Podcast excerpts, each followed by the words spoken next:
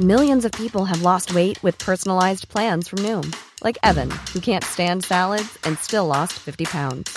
Salads, generally, for most people, are the easy button, right? For me, that wasn't an option.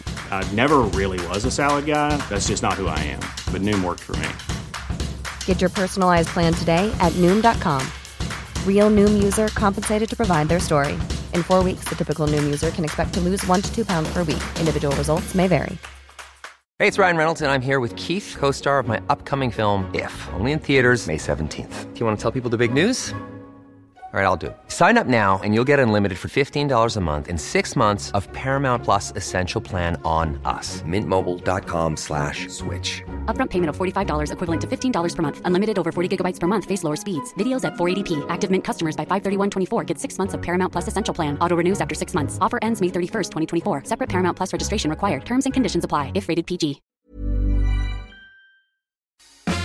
The Late Lunch with Blackstone Motors, Drogheda, Dundalk and Cavan. We have amazing offers available across new and pre-owned petrol, diesel, LPG, plug-in hybrid and electric Renault, Dacia and Opel range. Low APR and zero deposit packages available. See blackstonemotors.ie. You're very welcome to Late Lunch this Tuesday afternoon. Lots of chat to come, music and more besides. Over the next couple of hours, we'll need you to join us in the show in a little while because I'm going to tell you, myself, Louise and yourself are going to iron everything out. I promise you, we are. Uh, stay with us. You'll need the numbers as well 086 1800 658. WhatsApp or text us to the show 1850 715 if you'd like to call in. But I begin today with a man who's been with us a long, long time on the show and he's so reliable, so dependent. And I know people love him when he's on. He's Professor uh, Paul Moynagh, head of the Department of Biology, Director of the Human Health Research Institute at Maynooth University. Hello again, Paul. Hello, good afternoon, Jerry. Good to chat. And you as well. Look, uh, since you were with us last week, a number of people have been on to me in person, by phone, by message to say, when Paul is on with you next Tuesday, Jerry, Will you please come back to this topic with him? And of course, Paul, it is vaccinating 12 to 15 year olds. And I just see uh, the latest information that 100,000 have registered already, which is a fantastic response. But there are a number of parents want you to go over this again because they are concerned. They've been vaccinated, I must say, these people, quite a number of them themselves, they had the first jab, most of the second jab, but they're worried for children of this age. They want to hear from you again. Yes, first of all, the, the uptake has been very uh, strong, Jerry. So I think that cohort, I think there were about 270 um, young adults, adolescents in the 12 to 17 or 12 to 15 age group. So of 100,000, that's still that's quite a good, over 30 percent. Yes. Um, so basically, the up until now, when the trials were initially uh, performed, they were lim- limited to adults, and that's not unusual. So we tend to perform clinical trials on adults before moving in uh, to children. The uptake in the adult population has been really, really strong. It's been a fantastic success in terms of the rollout of the vaccination program. When it comes to children, then, trials were performed. Two vaccines have been approved, one from Pfizer and one from Moderna. So they were approved by the uh, EMA in, in Europe. With respect to the uh, approval, uh, the benefit to risk ratio was considered benefits, it is considered that the benefits outweigh the risks as defined by the European Medicines Agency. For those trials, the trials involved about one or 2,000 children, depending on, on, the trial, and they were shown to be safe, to be effective, and to show uh, protection. Uh, the size of those trials, unfortunately, you can't pick up any rare side effects, but it had been noted as part of the rollout in the uh, adult population that there were some side effects associated with the RNA vaccines, the Pfizer and Moderna. And this is one of inflammation of the heart, so myocarditis, or a milder version called pericarditis. Um, this seems to be more prevalent in younger people, especially in younger males. And it was first noted in Israel, in actually the Israeli army, and especially in young, very physically active young young males. So uh, when you look at that and you look at the prevalence of this side effect associated with the vaccines, it tends to increase with younger age. So it was quite notable in the 16 to 19 uh, age group. And if you look at young males in that age group, the frequency is about 1 in 16,000. When you look at the 12 to 15 age group, from the trials, it wasn't possible because the numbers were only in the one or two thousands. But it has been rolled out in the US, uh, and in the US, like millions in that age group have been vaccinated. So one of the things I was keen to, uh, I, I guess, in terms of maybe a little bit more cautious, in terms of would the frequency increase even more as you decreased in age? And again, we weren't completely sure if it's related to age or if it's just related to young men who are really physically active, physically fit, and hence the energy demands of the heart are very high. So, so far, I, I haven't seen sort of the formal data. I would have expected some safety signals to have come out by now, Jerry. So, if you look at these vaccines, when they give rise to this side effect, the side effect only usually manifests itself after the second dose. Mm. So the first dose is given, and then either three or four weeks later, the second dose was given. And if that side effect manifests, it probably manifests itself within the following one or two weeks. Now, the vaccine was rolled out in the US in significant numbers to that age group, so around late May, beginning of June. So I thought that by late July, you know, early August, we'd have good safety signals. So I'm still looking for those numbers. It'd be very useful to get the specific frequency in that age group. I think I think it's somewhat reassuring that we're not hearing that the frequency certainly hasn't gone up. So again, it's weighing that up, and if you look at it, sort of split in terms of countries. Some countries like Ireland have offered this to parents and of children in this age group of all of them, but have heavily recommended its use and the use of the vaccine in those that have you know underlying conditions and are particularly susceptible. Some other countries, like the UK, for example, have restricted it and have not offered it to all. And again, they've restricted it to the vulnerable uh, groups. So different countries have chosen different, uh, you know, levels of restriction on it. I think it's somewhat, and I think it's moving towards a situation where if we don't hear of any worrying safety signals, especially coming from the US, I think that would certainly push it more in favour of that the benefits outweigh the risks. So that was my, that was my only comment at that at that time, Jerry. That in terms of with children, the bar has to be high. We have to be very cautious. So far, in terms of the vaccination rollout in adults, I think we've been like extremely cautious, overly cautious in some cases with the rollout of some of the vaccines to some of the age groups, and some of those decisions were reversed. Whereas with children, maybe I would expect probably a little bit more cautious. But so far, the uptake has been really good, really positive. Um, and again, I haven't seen any safety signals coming out in the last couple of uh, days that would suggest the frequency is much higher. But again, over the coming weeks, you know, it'll be interesting to watch out for that data. Okay, and that will emerge uh, obviously with time. The sooner the better. But yep. on the whole, you'd be happy to say to proceed. But if you are worried in any way, would it be worth waiting a little bit longer?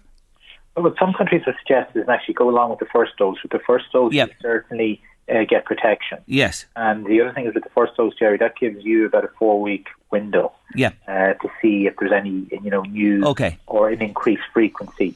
So people who are worried, especially those children, and NIAC have heavily recommended that children maybe showing neurodevelopmental uh, conditions uh, that they definitely should be vaccinated. That's the heavy advice, and it should be offered to all others. So I think it's certainly moving towards a situation where people probably should be becoming more hmm. comfortable mm. with moving towards getting uh, the, their children vaccinated. You know, people raise the issue of fertility, male and female, with young people looking down the road. You, you know, yeah. this is something that comes up. I'm sure you've heard it yourself. Yeah. And uh, you don't have any issues with that, or don't see anything uh, to worry about there. So, when you look, so when I'm asked questions like that, Jerry, because the vaccine has only been sort of given out for a number of months, you yeah. know, less than less than a year at this stage, it's impossible to predict in terms of long term effects. Yeah. However, what I would say is if you look at the history of our vaccination programs, and some vaccines have shown side effects, that's absolutely the case. But I think without exception, those side effects have manifested themselves usually within six weeks of administration. Now, that doesn't mean that side effects disappear within six weeks that could go on for prolonged time periods. But the side effects tend to manifest itself in an acute time period subsequent to vaccination. That's usually within a six week program. Now we've been administering these over, you know, a matter of many, many, many months. we don't seem to see these signals coming off in terms of any concerns, for example, around fertility. So I think that is reassuring. We can't be 100% certain in all of these things, but certainly based on precedents in terms of what we know about side effects associated with previous vaccines, I think it's very positive the fact that we haven't seen any of these signals arising within the first six weeks. Now, I was reading somewhere, or maybe I'm, I'm a little blurred on this, that uh, the mRNA vaccine types are the ones that we are going ahead with in Ireland, only to the exclusion of the others. So that's that's true. So I think it was announced uh, in the last week that we're probably going to discontinue with uh, uh, any new orders for Johnson Johnson and uh, AstraZeneca. I think that probably relates, Jerry, to the fact that if you look at the efficacy of these vaccines. It depends really what we're talking about. So efficacy, all of the vaccines protect us really well in terms of preventing us from getting very seriously ill, hospitalization or dying from this virus. All of them work fantastically well. If you look at the RNA vaccines and two doses of the RNA vaccines, they seem to also work quite well in terms of protecting us against infection and probably a little bit better than the AstraZeneca. Uh, but they're not perfect. And if you look at the Delta variant, for example, there are these cases of breakthrough infections now where people who have been doubly vaccinated, including doubly vaccinated with the Pfizer and or Moderna, can end up getting infected. And again, we shouldn't be surprised with this. Like none of the vaccines really against respiratory viruses or whatever, none of them provide what we would describe as sterilizing immunity. There's a very good reason for that. So when you get that double dose vaccine, you produce antibodies. The antibodies that are produced will last for about five months in your blood, and then they're broken down, again, for a very good reason, because we're exposed to lots of different bacteria and viruses every day. If we were to produce antibodies that would never disappear and never be broken down, our blood would just be a thick, sort of syrupy mix. It just wouldn't work. Mm. So the antibodies last. Uh, and then, if you're exposed to the virus, there's a possibility that the virus may infect some of your cells in your upper respiratory system. But then we have a memory as part of our immune response. So we can start producing more antibody and also these T cells that will actually get rid of the virus. But during that time, you can be infected. But because you have this immunity, it'll stop the virus from making you very sick. Um, so the reason probably why we're using the RNA vaccines is because the RNA vaccines probably are better in terms of protecting us from getting even infected by the virus, but they're not perfect. And I don't think we're going to get vaccines that are going to provide sterilizing immunity and prevent us from getting infection. I think actually this is really pertinent in terms of long term view, in terms of where we're going with COVID, that it's going to be impossible, I think, to eradicate this virus. It's going to be with us indefinitely, probably forever. But importantly, and there will be outbreaks, and there will be outbreaks probably in the winter months but importantly, because most of us have been vaccinated, even though in our lifetimes, even with vaccinated, we may end up getting infected by the virus, the vaccine is going to give us good protection in most cases against getting very seriously ill and death. There will be some cases, like there is, for example, with the flu vaccine, where some will continue to get sick and die, but those numbers will be dramatically reduced relative to the numbers that were dying and getting seriously ill pre vaccine. So that's why we're seeing uh, our neighbours uh, opening up England, Scotland, Wales, Northern Ireland, you know, moving ahead. There's talk that there's going to be further easing of restrictions here this month, even though the chair of NPHET, Professor Philip Nolan, says rising cases are not sustainable. 248 in hospital, the latest figures, 51 in ICU. But what you're saying basically, Paul, is this is where it's at, this is what it's going to be.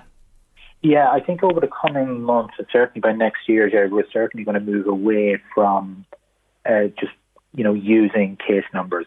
And the reason there is because we'll get to a stage where most of the population will have been vaccinated, and again, the virus will still be there. There will be still some cases of infection, but thankfully, the vaccine will uh, protect us to very strong degrees from getting very seriously ill and being hospitalized. So I think what you will see is over the coming months, you will see a gradual move towards more of a focus on the effect of the virus with respect to serious illness, hospitalization, and deaths.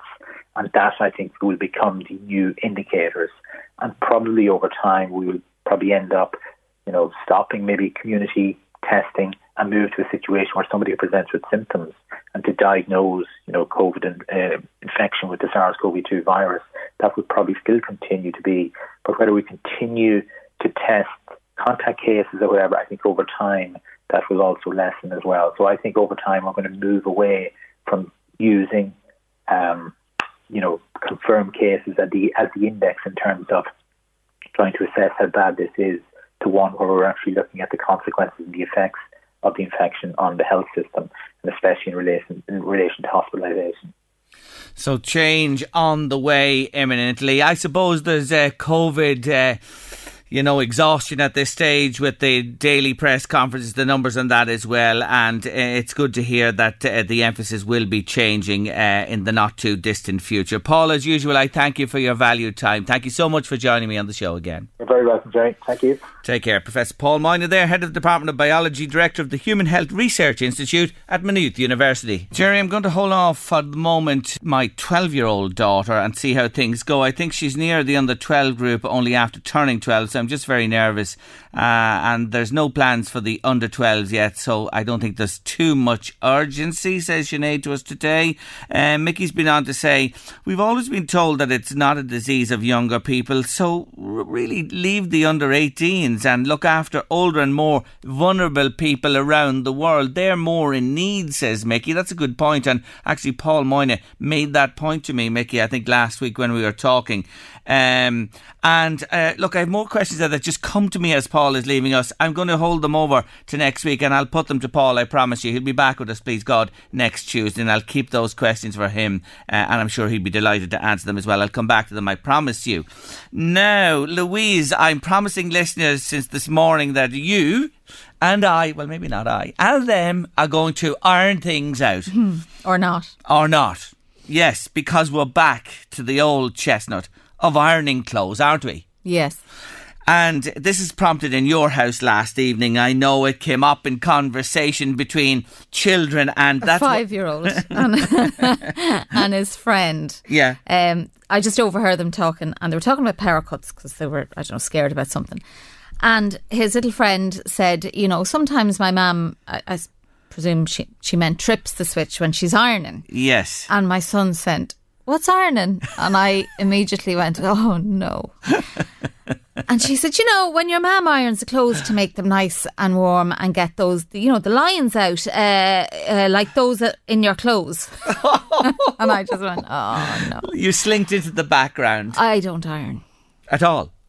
I'll iron, you know, sometimes school clothes. Now, I make a point of getting the non iron shirts. Yep. But the air Airtex, and I, I can't get, the, I can never get the collar right. But I, I'll do my best. But apart from that, You're not a big fan of the iron, no, I'd say it's probably an appliance I will have in perfect nick in about fifty years. like my bread maker. Yeah. Uh, you know my claim to fame. They know, sure, I'm telling them for years here. I have never used an iron in my life. I'm probably Ever, not too ever. far behind you. Are you not? No, I sit on them. the body usually get rid of the creases. You have to have a flat bottom, you know, to sit in them. I have a very flat bottom. But you know, uh, I- I'll tell you one thing. I, I do know this. Like people iron crazy things. You know, Mm-hmm. people. Why would you iron socks, yeah, or tea towels. knickers, undies, things like that? Duvet Tea covers. towels, They're towels. massive. Why would you want? uh, Like I know people who are meticulous to the last. They Mm-hmm. iron absolutely everything. But those things don't make sense, do they? No, I a, a, a duvet cover. Fold It's it. massive. Fold Put it over duvet. your head, Yeah. run around, play ghosty for a while, and, and the creases will just come out fold the towels, fold the knickers and unders, you know, roll up the socks or whatever. But I, I will say, say this, and I, I, I'd say I'm. I've well, never seen you wearing anything creased though, Jerry. No. Are you a secret person that comes in? And Yes. irons? Yes. Yes, we have somebody fantastic who does, and she's wonderful, and she loves it. And and I'll tell you, I, Some I'll have, do. I'll Some have, I'll, love yes, I, I would have a bet with you. I'd say there are people who actually love ironing, find it probably therapeutic, you know, Yeah. in a way. And other people just absolutely detest it. They do it, but they do it with a grudge every time. You know what I'm saying? Now let, let's let's try and suss this out. Folks, do you iron everything to the nth degree? What we're talking about there, the towels, the pillow covers, the duvets, the knickers, everything like that. Are you someone who's really into that? That you you just do it, and perhaps you love ironing. Is that is there somebody out there today? Just let us know. I love it. Yes, I love ironing, uh, and let us know. Or on the other hand, are you in the Louise Ferreter Club of keeping the iron pristine and handing hmm. it on to somebody else in perfect condition? Do you not bother with it at all? What's the story in late lunch land with the iron? Let us know. I want to hear from you. 086 1800 658. Come on, let us know. Let us hear. Let us have a devotee to ironing, and on the other hand, somebody who just the creases don't bother them. Or hangs them up. Some people just get them straight yes, out well, and gravity. hangs them up. Yes, gravity will take I the, the, the creases out of it as well. 1857 15958 if you'd like to call in. That's 1857 15958. What's the story with the ironing? I'd say there's people, you know, I often see, I used to see people like with the iron board and watch the telly. You know, they'd be ironing in and watching the television something, and, and it would it would take your mind off it or something like that. But look, it there's nothing to beat, is there? A pristine ironed shirt. Mm-hmm. You know, uh, wearing it that it's. I've seen people wearing a beautiful iron shirt at the front, but the back is all creased. They put How, the how do you do that? They put the jacket over it. Oh my god! You know, they just they just um, iron the front of it so it looks really well, but then they wear their suit jacket over it so you can't see the back. Anne, Anne, thank you. There's Anne straight in. I even iron my knickers, Jerry. They feel much better. so, Anne, is there a difference? Is there a difference, really, Anne? If you iron the knickers or don't iron them, does that little comfy Really, Anne? feel? Anne, oh my God, there you go. Hey, Louise, you don't know what you're I'm- missing out on. I'm our very Anne. confused now. Our Anne says you gotta iron your drawers. You really have to. Dympna, Dympna, you gotta iron your drawers. You do indeed. Anyway, come on, keep your messages coming to us. Let's iron this out on late lunch this afternoon. 086 1800 658. WhatsApp or text us. Taking us to news weather at 2. It's the four of us. And Mary, does she earn them? I wonder. I wonder does Mary earn them? Mary's got a new job. She's working in the bank, making lots of money and giving it to Frank. ironing. Keep your comments coming to us. On the pro side, a listener says, Yes, I love iron. Iron everything. It's definitely therapy, Jerry. And the satisfaction of everything neat and tidy, a real feel good factor. Thank you for that one. Another one says, Hi, Jerry. Ironing is not my favourite pastime, but I iron my towels because I don't have a dryer and it softens them for sure, says Rosemary. Another one there says uh, from Mary, I would rather see a shirt dirty than an unironed shirt, Jerry. What about that one? That's all on the pro side. We have the other side. We have the Louise Ferreter Club to tell you about in a little while as well. Keep your comments coming to us. Do you love or really detest ironing? We're trying to get a feel for it on late lunch this afternoon. 086 1800 658. WhatsApp or text us to the show 1850 715 958 if you'd like to call in. Now, my next guest on the show, I was just checking back through my notes and I go back to June 2016 when I met him. He'd just been made a deacon of the Catholic Church. He's subsequently become a priest and he's been stationed at the parish of St. Peter's in Drogheda for the last four years or so. And he is loved, I can tell you, by the community. So there are tears, gnashing of teeth, and a sad farewell to be had because Father Barry Matthews is moving on and he joins me on the line. Hello, Barry. Good afternoon, Jerry. How are you? I'm good. Well, well, well. It's about four years, is it? Am I right there? Four It is, yeah. I Yeah. came to Drogheda four years ago after I was ordained. Um, so delighted to, to have been here for the four years. Course, this is a very good news story. I'm, I'm going to be going to the cathedral, but uh, no matter how much I'm looking forward to, to moving to Armagh, um, I'm going to miss Drogheda. You know, I've really loved Drogheda um, over those years, you know. Mm, and you are going to the cathedral parish in Armagh, so you're, uh, uh, you know, at the pinnacle of uh, the, the whole archdiocese there in, in your new ministry. But hey, come here, a man from the Cays, a Sean O'Mahony's man to the corn, he loves Drogheda. That's right, that's right. And my first Mass, believe it or not, in Drogheda was celebrated in the O'Reilly's club rooms. Right. Um, and funny enough, the last time I celebrated Mass in the O'Reilly's was um, last year, and the evening in question, they were actually playing the O'Mahony's. Uh, on that evening. So so I couldn't I couldn't let on who I was supporting that evening. Barry, come on. Who did you offer your prayers for? Were you, were, were, you, were you neutral? Did you offer for both sides or did you really have a little extra Hail Mary for the key? oh, I sat in the fence. anyway, look, you know, four years is a time. I know there are your colleagues who spend longer in parishes and they have to uproot and go, and you know, people are very sad about it. It's part and parcel of uh, your ministry, uh, of your life. Is it even a wrench? You know, four years. It is. Uh, you obviously feel a bit of a wrench being moved. Oh, it is. It is. Like I suppose someone described it recently as your your your uh, moving job, you're moving home, your relationships are changing. So, so really, it's it's a big it's a big life change. Um, but I suppose, as you say, like it's part of the ministry. It's something that, that we've been prepared for right through seminary. It's it's it's part of the life of a priest. But you know, it's still going to be on a human side. It's still going to be a big change and a big a big shock to the system when it actually happens the other thing is you never really know when it's going to happen. So, mm. so you're sort of you're sort of all the time all the time prepared, you know. Yes, and uh, you've seen what I say. I wasn't exaggerating. There's real sadness at your leaving because you, you've noticed this yourself on social media. I'm sure on the calls you've got, the approaches when you're out and about in your daily work. It must be really lovely to hear how people feel so fondly of you and feel fondly for you. Oh, it's very humbling, very, very humbling. But you know, it doesn't really surprise me because from the moment that I, I came to Drogheda, I came here actually seven years ago as a student for a mm. year and then went way back to complete my studies. But from the moment I, I came to Drogheda, people were so kind, so friendly, so welcoming. Really, they, they opened their doors, they opened their hearts um, to me. And, and then I suppose two years ago, then I lost my mother. Um, and people were just so, so kind. Um, like you could never quantify and how how people really I describe it in two ways I suppose. People in Drogheda taught me how to be a priest and and the second thing they really made me made me a member of their family, especially at that sad time in our own family, you know. Mm, that's really nice to hear, and it's uh, lovely words to your community and, and parishioners. I, I think of things, uh, you know, you've been I've been talking to you on and off through the four years as well, and the great work you've done with St. Peter's Cemetery, the Lenten lectures that you were involved in that packed the church out when we could have people in church as well. That uh, uh, book or booklet, if you like, you, you might call it, that you produced, Stations of the Cross for an Addicted World, etc. You know, those things spring to mind of things that you've been to the forefront of, Barry.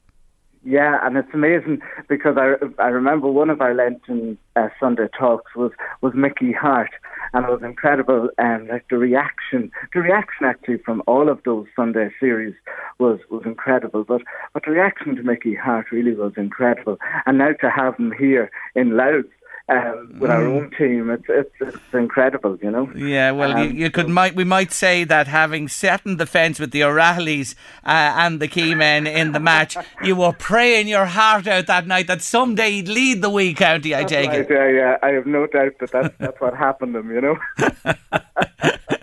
but Barry, you know, over the time as well, you've had to deal with your own personal tragedy with losing your man, but you know the COVID tragedy, the tragedies in life. You've been here during violent times in Drogheda as well.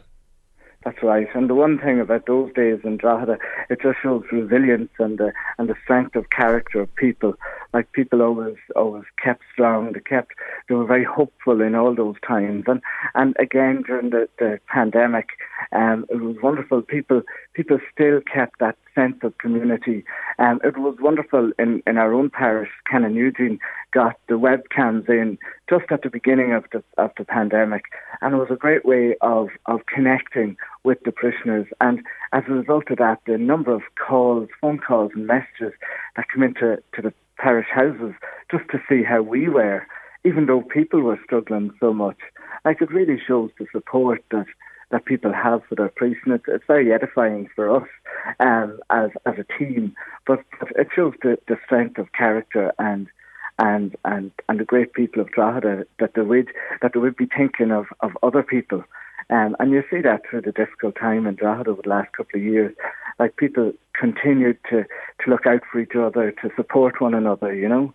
And and I think that's that's a wonderful uh, a wonderful mark of, of any town, you know. Yeah, and it's there, and, and it's you don't hear about it. You know it, and you, you tell us today, and people living and going about their daily lives know that as well. But you know, it's the it's the dark stuff that, that hugs the headlines. Another thing uh, you and I spoke about a couple of times, you know, you're a late vocation. Uh, you told your story to me how you came to the church and how you feel God came to you. Um, you were an accountant before you entered uh, the ministry and became a priest. But I did say to you, I know once or twice before, and I just see uh, the Catholic Archbishop of Dublin, Dermot Farrell, speaking in the last 24 hours about the lack of faith among young people, the absolute absence of faith. And I put it to you before, you know, that this is a huge challenge, you know, and, and continues to be, and obviously will be with Dermot Farrell's words. What's your take on that, being a young man as well, you know, on the move, and from your experience even in these four years in the church as a priest? It is. There is definitely uh, an absence of young people, especially from, from mass and from the organised sort of structural uh, ceremonies within the church.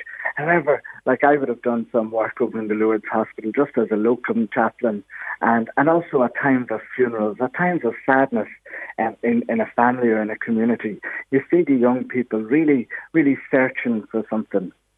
And they really, they really are delighted to have a priest come and they, they, they rely on their on their faith in those moments, and I suppose that just signifies the the change in our society that that people have a faith. The the faith is is is there. It's it's something that that that they long for, but maybe their their ways of practicing the faith have changed.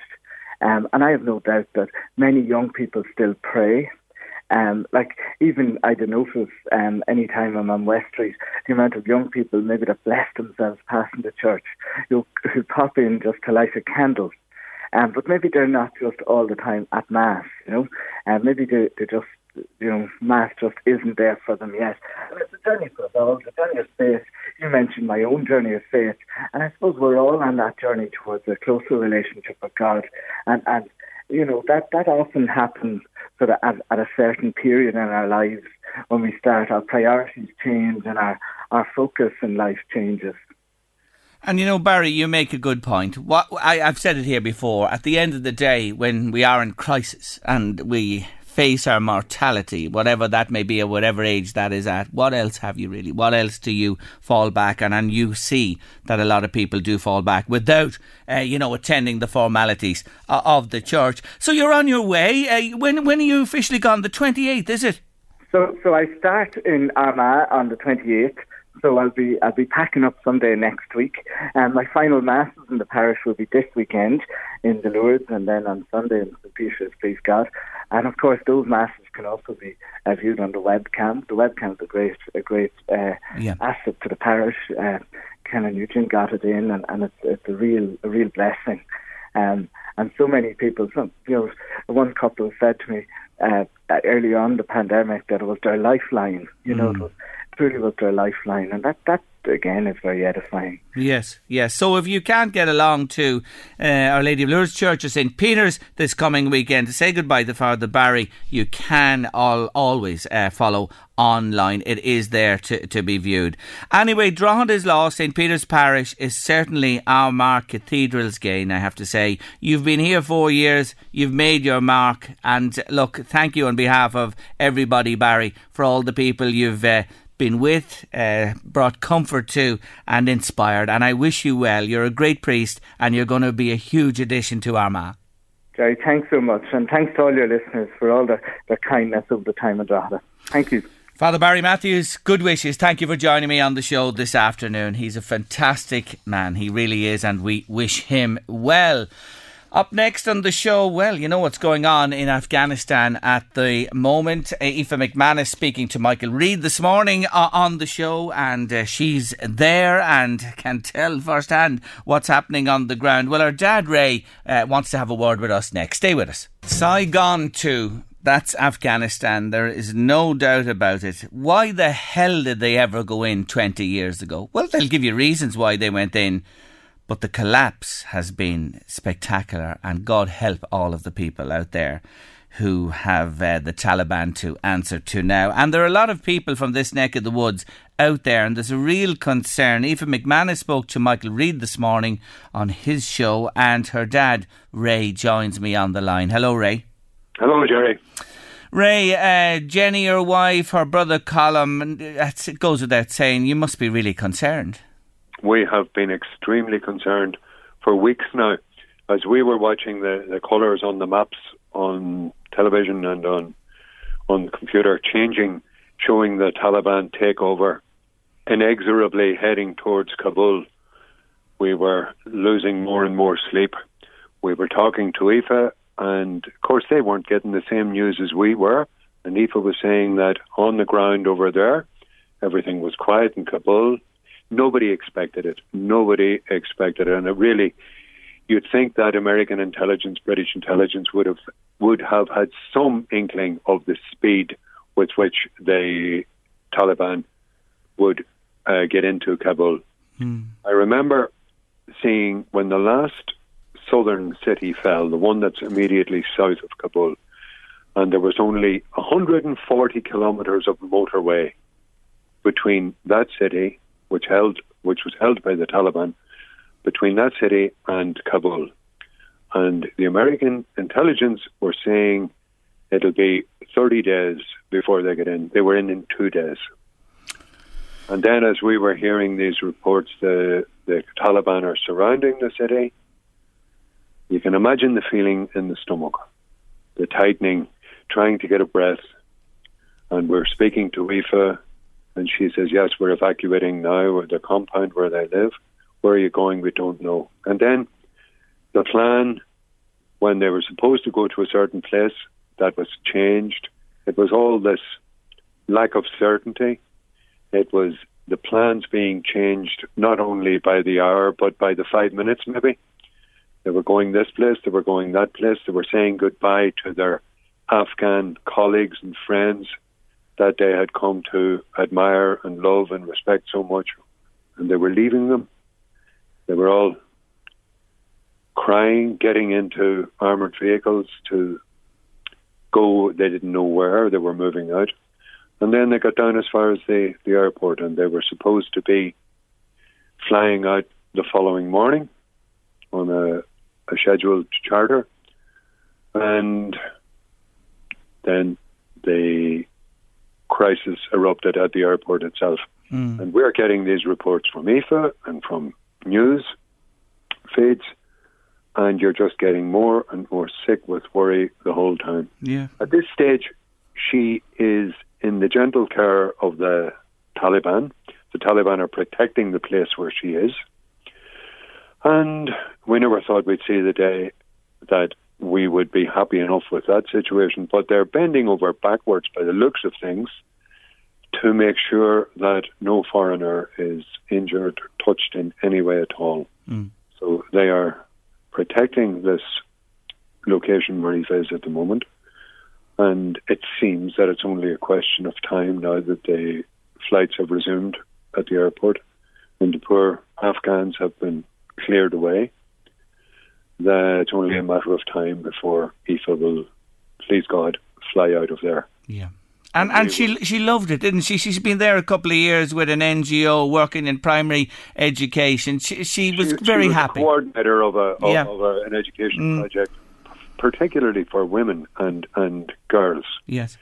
and it was so important to her. She spent eight and a half years now working in development education in Ghana and in Mozambique, and now latterly in uh, in Kabul. And it was this is her passion in life: development education. And if uh, if the takeover of the Taliban in the nineties is anything to go by, a lot of her work will well, I can't say it'll be it'll be for nothing, because these people that are have been reasonably well educated now um, will have a different outlook on life and will understand their rights and will understand how important it is to educate their own children, even informally. Um, but it's an awful pity to see Yes. the the, the, the, the progress that has been made by Aoife and by the, her likes, an awful lot of people, international people, they're working tirelessly uh, for education for, for girls, particularly. Mm. To see it all stopped in its tracks. It's horrendous, and uh, you know everything that people have given. People have given of their lives uh, in terms of military service. There, people have given, like your daughter, in, in in building, you know, up from the bottom up, educational wise, and to see all that fall like a deck of cards is truly shocking. And those images last night of people clinging on to the beneath of an aircraft and falling from the sky. It reminded me of 9-11, with people jumping from the buildings. Yeah, yeah, and did I hear you saying earlier on a Saigon moment? It is Yes. just. Oh, like- yes. And I, I've been saying this for weeks. Please, God, don't let it be like another Saigon. Mm. Now, it wasn't. It wasn't. Um, the Americans will will be holding out for the, uh, until that until all the flights are gone. Hopefully, they'll keep the airport secure. But um, insofar as they didn't see it happening, they didn't see it coming. Once again, intelligence has let them down, and the um, this ragtag army with no armor, with no air power, with nothing like that, are able to take them on and beat them. It's incredible. They they it is ran incredible. through. Yes, they ran through the country unopposed, virtually unopposed everywhere. Virtually unopposed. So Ray, look, um, just finally, uh, you your fingers crossed, all going well. She'll be to the airport and home. What 24, 48 hours, hopefully. Please God, she reckons herself that it'll be tomorrow sometime. Good. And once she's out of Afghan airspace, we will begin to breathe properly and hopefully get a good night's sleep. And we don't care where she flies to, as long as it's out of Afghanistan. The the original plan was to go to Istanbul. Um, then it could be Dubai, it could be anywhere, we don't know. But wherever she flies to, it'll it won't be long after that until she get back here home in Ireland, and we look forward to that. Ray, thank you for taking our call, and we're thinking of her and all of you, yourself, Jenny, and Colin, and everybody who are waiting for loved ones to get out of Afghanistan all over the world, get out of there safely. And we think of the people who remain behind as well. Ray, wish you well. Thank you, Jerry. Bye now. Not at all. Take care of yourself. That's Ray McManus, Aoife McManus' dad, uh, speaking to us this afternoon on Late Lunch. It's just unbelievable. It really is what has happened. The, the might of America and Britain and others as well just swept aside, out, gone. 20 years, built nothing really, built on sand, foundations of sand security, it looks like at this stage. Oh, those images last night of people falling from the planes. Shocking, shocking. I want to dedicate this song to everybody caught up in the shocking situation in Afghanistan. I saw her once in concert and she was just angelic. What a singer, what a performer. She passed away at the weekend. Yes, you know who I'm talking about. It's from a distance. And Nanci Griffith. God is watching us. Is he watching us? Please watch the people of Afghanistan today. From a distance, the world looks blue and green, and the snow capped mountains white. Oh, the beautiful late great Nanci Griffith, who passed away at the weekend. From a distance, you look like my friend, even though we are at war. What's it all about? Really? What is it all about? It's hard to fathom, isn't it? It really, really is. Peter Rooney was on from Dundalk to wish Father Barry Matthews the best of luck in his new ministry. We have more in your ironing, but let's get on the road with our motoring man, Tony Conlon. Hello again, Tony. Hi, Jerry. Thanks for joining me. I see the E word in the cars we're going to talk about today, electric, and we'll come back to that whole scenario again in a moment. But first, Tony, the Citroen C4 and EC4. Citroen always renowned for comfort, Tony. Yeah, there's no there's no doubt at all about that. I suppose the, the greatest story attached to Citroen at the moment is that they're governed are back being uh, distributed by the PSA group in Dublin, uh, which in other words, the same people that are looking after Opel, the same people are looking after Peugeot, same people look after Honda.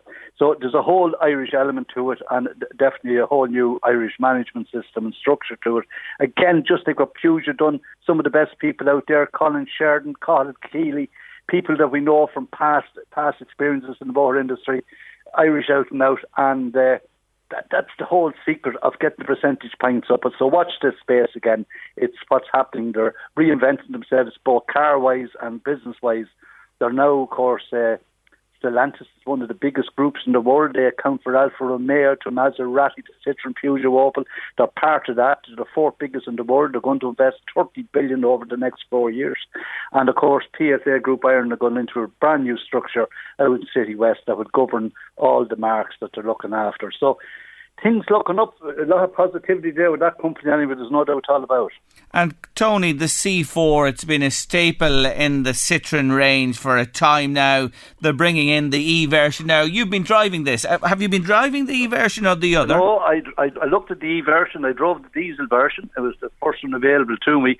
But the thing about the new C4 is that while we know them from the, the, the past being competitors, direct competitors for for uh, cars in that segment, the, the, the shape of them, the style of them, the, the, the hatchback as such. The, the new one is more than a hatchback. It's a, an SUV. Uh, the strong SUV characteristics there, uh, especially like the best height, uh, ground best height, the highest vehicle out there, the best ground clearance, seat position, interior room, and basically driving position with with eyesight view of the road. So they're the big things off it. But the E, yes, the E will give about uh, 350 kilometres, and the real world, that's the worldwide harmonised light vehicle test procedure. 350, I'd always go a little bit less than that. I did not drive it, but I drove the diesel. And you say, oh God, he's into diesel again. Know, well, what's this? Look, you mentioned comfort. Has the progressive hydraulic cushions on the suspension system. It is a mechanical suspension system, typical mechanical like a lot of cars, but it has these, these progressive hydraulic cushions that make the vehicle all the more comfortable. And beautiful advanced comfort seats in the two. So they never lost the comfort element, Jerry. And the diesel engine I was driving was the 1.5. And a beaut. And I'm just looking at it here. You sent me on the images. It is different to what you might have as C4 in your mind. It's up off the ground. It's higher. It, it's in, you know, it looks like it's in the SUV, that heighted category as well. Lovely sleek back on it as well. The wheels, you name it. By God, this is uh, one that's going to go far for them.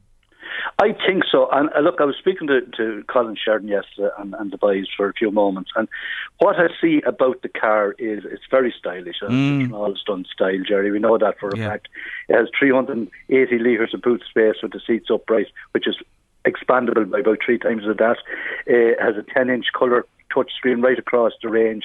It has buttons also that you don't have to touch on the screen, for example, to put up the heat and taking your eyes off the road. Everything is, is in a simple format. I think price is a big thing. Twenty four thousand seven forty for the petrol, one point two, twenty six thousand odd for the diesel, five year warranty, three year roadside assistance. But here's the fact of the matter. I don't want it's hard for some companies trying to see what's happened. I don't want to go and mention names today, but SUVs, in the SUV segment, it is pretty difficult to find a, a diesel car. People that were making diesels were renowned as one manufactured 50,000 SUVs with diesel engines, but 99% were diesel engines in the country. You have another one, like you have the Honda CRV, for example, you have the Nissan Qashqai, let's mention them. Yeah. And you have the RAV4, the Toyota RAV4. These were all household names with diesel engines. Now, Europe needn't think, and needn't condole Ireland think that Ireland's going to stop and get a plug straight away and start plugging in cars because those living in the rural setting, Jerry, I'm mm. sick to me teeth of saying this. We're not just ready. We're not ready if you're driving and up and down to your work. Now, if you're walking from home and the intention is to work from home from evermore, a little plug-in car will do you lovely. Electric car will do you fine. But if you're driving long distances, the inconvenience, the inconvenience and the mileage that's to stare presently will not be suffice. Okay, so you're saying, Tony, diesel and petrol around for quite a bit more here. It will eventually migrate, but the range and the charging has to move on even another step. There's there's too many advancements to be made yet, Jerry. It, it, like I, I, I there's, there's stonemasons out there. For God's sake, don't be going making headstones for diesel cars yet. That's all I'm saying to you. There's no need for that yet. And the fact of the matter is, this little se- secret, secret that Citroen have here, and indeed the likes of Peugeot, is they're go, they're providing the market with a diesel car on, up to that ultimate moment. They didn't jump ship yet. Yeah. And those that did jump ship yet have to work shocking hard to play catch up. Okay. Very difficult because they have to convince people. And all in the world. There's no, you know, Jerry. There's no big, huge conversations on television ranting about this at all. There's there's little groups of people saying things about time to go electric. We'll be all electric by 2030. This company, yes, every company has been represented. They're going to look at this, but we have to get the format where we're going to get the power. They're talking about all the IT factories that are coming in and what they call that will require power. We're surrounded by water, we're surrounded by wind, there's means and ways to do it, but the infrastructure is not right yet. And as an inconvenience, and until it's right, that's what I'm going to say on it. And Tony, your, those other marks you've ma- mentioned there that have been, uh, you know, rooted in diesel and sold massive numbers of cars, you're telling me that a lot of those have migrated wholesale to electric now? Wholesale to ele- electric and, sorry, plug-in electric and hybrid. Hybrid. Electric. Yeah, And okay. The hybrid, the hybrid. Look, the plug-in hybrid. It's, we will talk about one maybe in a second. It's there, there's a mean, there are means forward. There's no question at all about. But there is a discipline to be attached to them, and and they are making. The, the, guy with the 1.2 petrol engine is lovely. It's just to get your driving format changed a bit.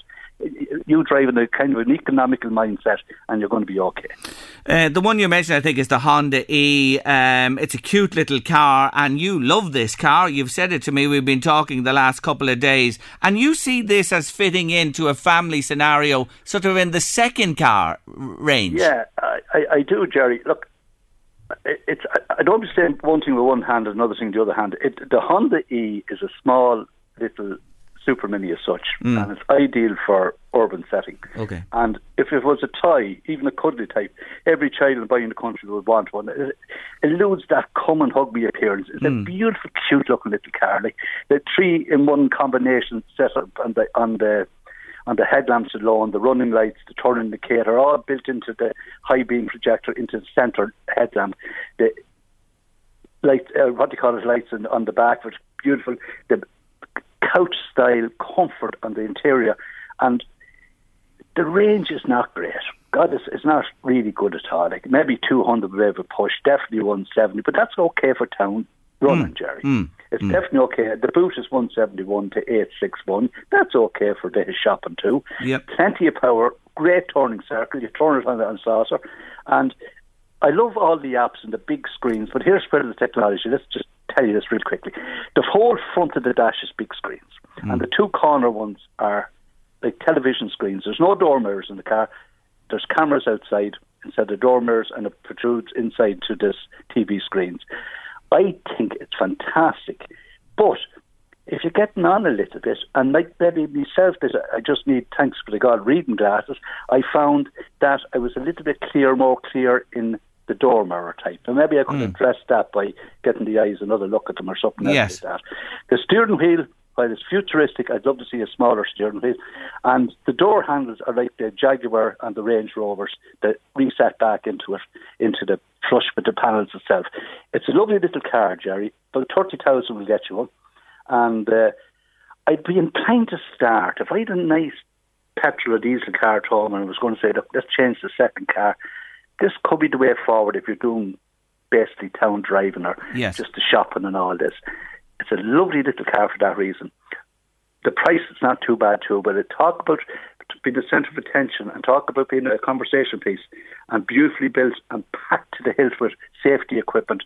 I give it the, I give it the thumbs up, Jerry. Yeah. There you are. It's getting the wolf whistles from Tony today. The Honda E for sure. Cute little car. It looks smashing, and Tony loves it. But uh, a, a segment there he feels for it. If you're thinking of migration, you're running two cars. Perhaps it's the one to have if uh, you're around town, round city, or whatever. Just finally today, a word quickly, Tony, about the Mercedes all electric EQA. Another looker. Yeah, well, there's no doubt at all about it. Mercedes would, would it is a looker, Jerry. Yeah, it's based on the GLA. It's an SUV style body. It, it it does what it says in the can on the tin. Really, like it's got a range, a real world range of 450, 423 kilometres. That's good. I, I didn't get that, but I got the high 300s over it. and Okay. I was happy with that, Jerry. It's priced at 51,000, rising up to 56 in this case. All the safety elements in the world, all the comfort in the world, beautiful, beautifully built, and it's the start of a major, major changes for Mercedes. Mm. So there you are, up to 300 kilometres, claims 423. It's pricey enough, Tony, isn't it, at 51 to 50k? But that's Mercedes. Yeah, that, that, that's what I'm kind of saying. Like, if you're going to make the real big jump, yeah, okay, that's fine. But what I'm saying about saying about the Honda there with the second car, if you can get into electrics, and which you can, you can get into the little Peugeots, you get into little local courses. I'd be and the Honda E's. I'd be inclined to just if I was going to go that move to electric, and I had two cars in the family or three cars in the family, I'd say maybe well, maybe it's time we get one electric between us and see how it goes. You know, rather than forking out a rake of money. Okay. But if you're a one car family and you're going to say I make that move, 300, 400 kilometres is sufficient for me. Well, you, you'd have to look at the Mercedes because it's right up there with Audi's also, you know. Tony, you're fantastic as usual. Thank you so much. Talk to you next month. God bless you. Thanks. Take care. Tony Conlon there. What a brilliant guy. Lots of information uh, to mull over there now about your next four wheels. Marie from Dundalk irons every garment she can get her hand on, including the socks, and I love it, Jerry. Uh, Liam says, I used to iron. Good man, Liam. Uh, I never ironed a thing in my life. But if the kids needed something for a party, he'd run a hot steamy shower, hang the clothes in the door, and he also has a hand steamer. It'd do the job for sure, says Liam this afternoon. Sheila doesn't love ironing, but when she starts, she can't stop. All the bed covers have to be ironed, or she'd have a heart attack if they weren't. Thank you for letting us know, Sheila. Joanne's been on to say there's no need to iron, Jerry. Uh, I take it out of the dryer hot, all the clothes, and fold them. My sister un- irons everything underwear, tea cloths, etc. Not for me. The dryer does it all. Another listener says, I have a cherry tree with pears growing on it. What's that got to do with ironing, Louise? Holy God know, but I Almighty! love it. That's a random. I love it. A cherry tree with pears growing on it. I love ironing, Jerry. Leave it till all the baskets are full, then do it. I grade the clothes, the bed clothes, the clothes we wear, the tea towels, etc. It's very relaxing, but I have to be in the mood, says a listener today. And um, back to Anne. Somebody here thinks Anne. Anne said, I even iron my knickers. They feel much better. Somebody here thinks you might be wearing big ones, Anne. No disrespect. it's not me, Anne. It's not me. So have a guess. Have a guess. Annie. sorry.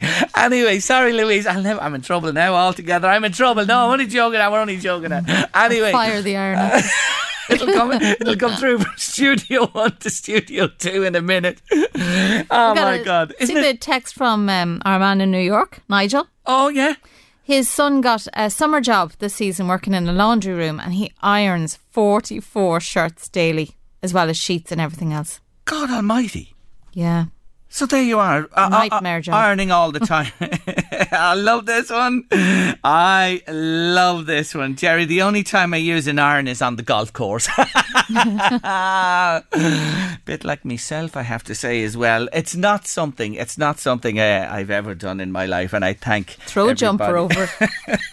it's ironing from me. But look at when you look at the split today, and we're more like more along those lines here today. I'll be here for a while reading them all, but it's sort of a is it a 50-50 split? Mm, I'd say so, yeah. Isn't it between the non-iron crew uh, and and people who, who actually love doing the ironing, you know, and get great satisfaction out of it? It's interesting. It really is. My iron will come out next week when the kids are back at school. Will it But I still want to know, I still can't get the collars right.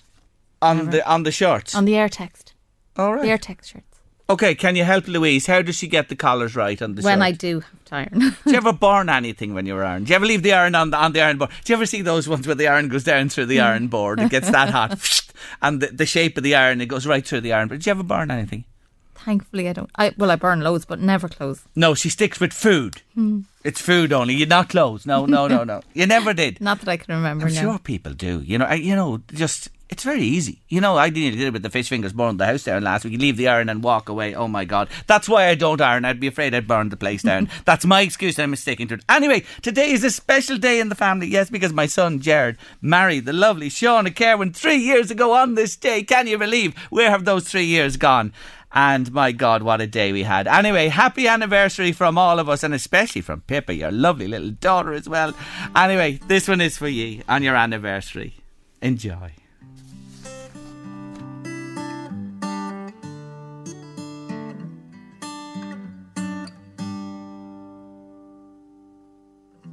Tell me something, girl. Now back to the ironing. Louise, you've come up with a, a sensational new hack for your iron. She won't iron her clothes, but tell us what you're going to do with the iron from now on. Iron sandwiches, toasted sandwiches. you make a toasted sandwich, you put it in tin foil.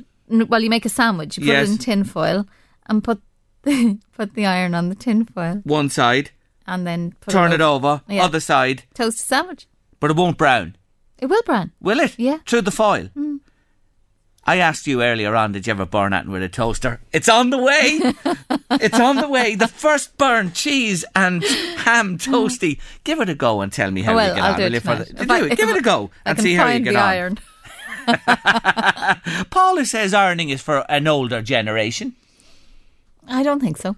Not sure. I think there's a lot of people still that'll iron everything inside. Yes. Well, Mary says she has a friend who ironed her baby's bibs and nappies. Nappies. What about that? Nappies. Oh, the cloth nappies must be. Yeah.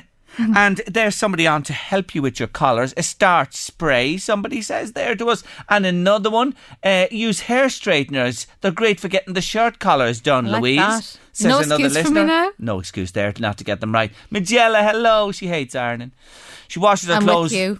puts them out on the horse. Puts them on the horse, the horse. You remember the old horse indoors? horse. Yeah, yeah, a clothes horse to dry them. If not, she hangs them out, or she'd give them a 15 minute spin at worst in the old tumble dryer. Good on you, Magella. Anyway, let's move on to our artist of the week this week. It's U2 uh, with me this time round because of Slane.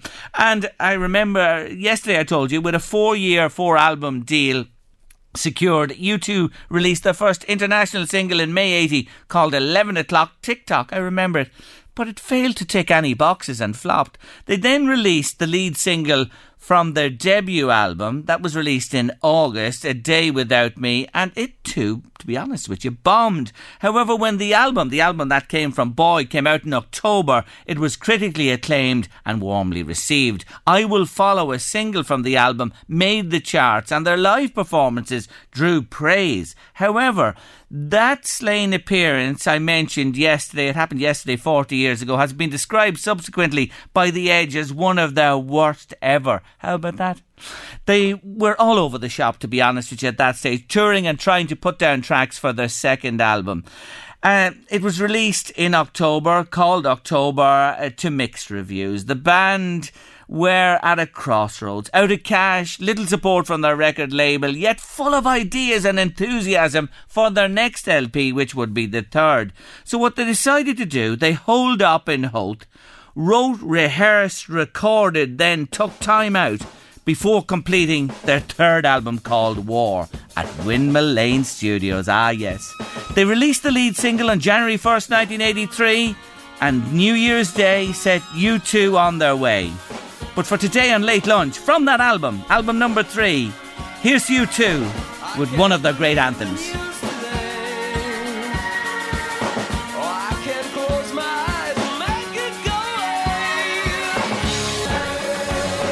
Away. U2 and Sunday Bloody Sunday, my artists of the week on Late Lunch this week, and more about the boys in words and song tomorrow. About this time.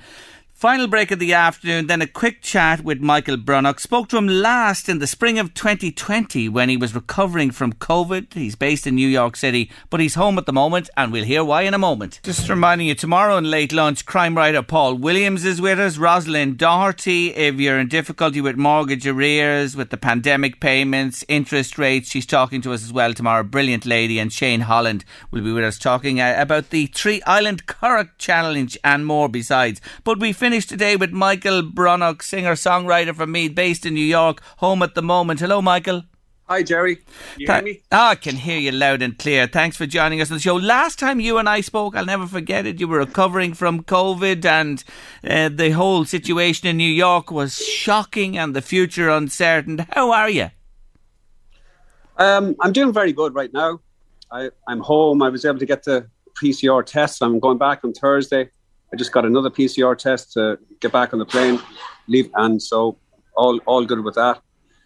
Um, I got it, as you know, knew Jerry very early, March Mm. fifteenth last year, um, and so not a- not a lot of stuff was known about it. Yeah.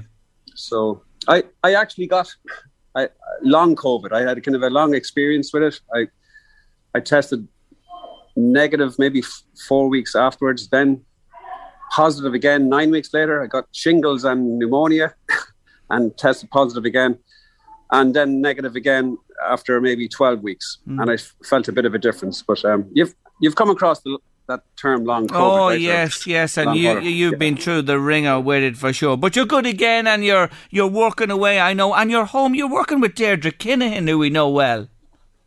That's right. Um, so I've done some work with her in the past. We did. Um, we did, I, I've collaborated with her in we're coming up with music, writing music for her plays, for some of her plays, and um, this time she she's commissioned to write um, a play on the Civil War, uh, Irish Civil War, and I also had some with me that Meath um, County Council.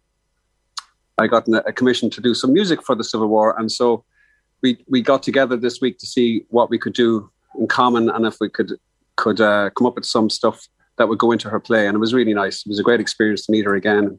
She's a real powerhouse, you know. So She very certainly great, is. great. She is, yeah, and she's great um, energy and very. She's a very inspiring person to be around. Yes, so I'm, I'm very grateful to work she's with her been again. she's been through challenging times herself recently, just like yourself. So, is it promising? Is it looking good? The collaboration. Yes, absolutely. Um, so we would hope that maybe by March next year, uh, around Paddy's Day, that would be an early date, and then possibly June as a secondary um, option to put a weekend together with a play. And I also do a performance of the new suite of songs from the civil from the Civil War. So Mm. from lots of other stories. So it's so it's like a crossing of a crossing of um, paths. It's everything I'm doing is not just for the play, but the play is definitely informing some of the songs. So Fantastic. uh, yeah, so it was really nice and, That's and good get home and see everybody. You know? Yes, yes, I'm sure that's the thing to get home after all this time. Just while you're uh, here, just for a moment, because we want to hear uh, this song that you've sent to us. Um, how are things in the Big App? A lot of people love to visit there. Is there is normality returning? I think so. I mean, I, when I look at here, um, I was actually in the north of Ireland also. There was a festival up there. My friends from Kells Turn were playing a gig up in in the Limavady last weekend with Mm. with the band called Ash. You remember Ash from the back in the day as well. So, and th- nobody's wearing masks. You know, it's like it seems to be quite open up there. And New York is a little bit has the same kind of eth- atmosphere at the moment. You know, a lot, most people have gotten the vax, and uh, the bars are open. It's just a little slower. People are not out as late as they were. Yeah. You don't see quite as many people out, and I think also the transition where people are working. If they're able to work from home now, they tend to try and stay there. You know, like in terms of like computer stuff. Mm. So, I, so, but it does feel like it's coming back to normal. You know. Ah, that's really good to Yeah. hear. Now, quickly, because time will beat us. Blessing for anyone. What's this song about? Well, this is this is a poem that was written by a lady called Caitlin Johnstone, and she's from Australia, and she writes um, a blog. She's a great journalist. She's in the same vein as Glenn Greenwald. I don't know if you've come across him. He's the guy who exposed um, Edward Snowden's revelations. Oh yes.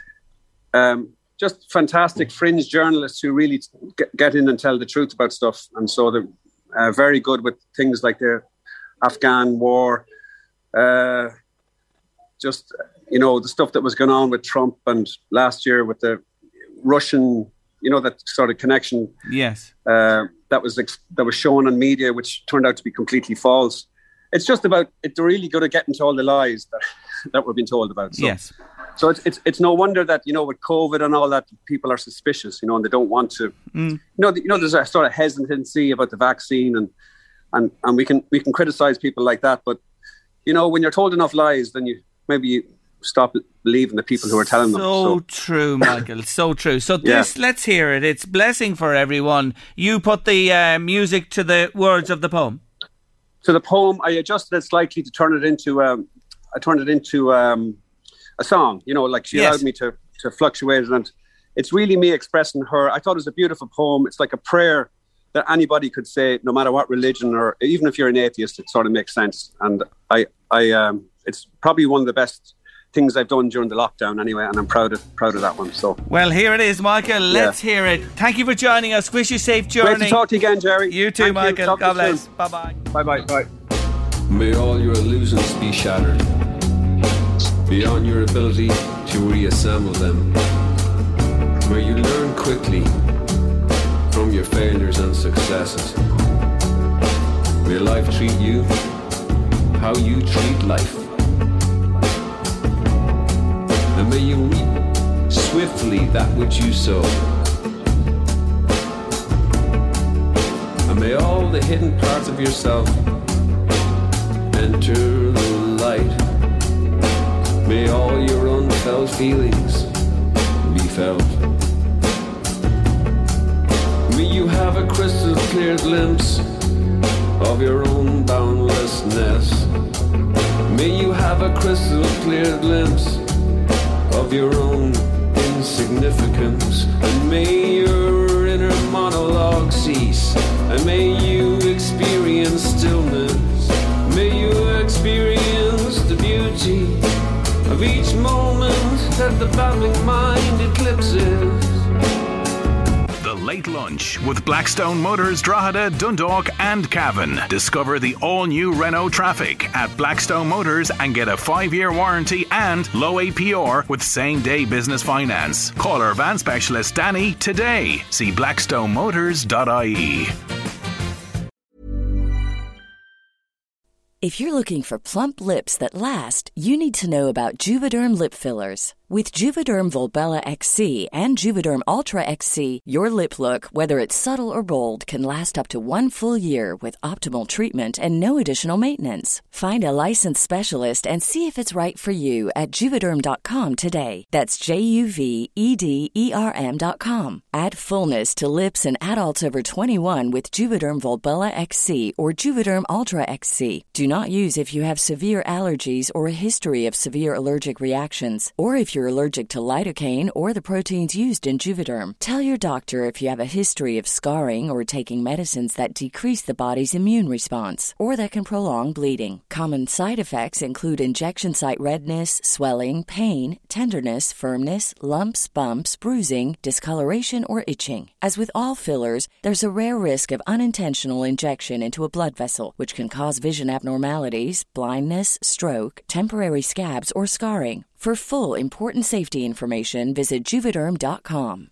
Ready to pop the question? The jewelers at BlueNile.com have got sparkle down to a science with beautiful lab grown diamonds worthy of your most brilliant moments. Their lab grown diamonds are independently graded and guaranteed identical to natural diamonds, and they're ready to ship to your door. Go to BlueNile.com and use promo code LISTEN to get $50 off your purchase of $500 or more. That's code LISTEN at BlueNile.com for $50 off. BlueNile.com code LISTEN. Many of us have those stubborn pounds that seem impossible to lose, no matter how good we eat or how hard we work out. My solution is PlushCare. PlushCare is a leading telehealth provider with doctors who are there for you day and night to partner with you in your weight loss journey. They can prescribe FDA-approved weight loss medications like Wegovy and Zepbound for those who qualify. Plus, they accept most insurance plans. To get started, visit plushcare.com slash weight loss. That's plushcare.com slash weight loss. Planning for your next trip?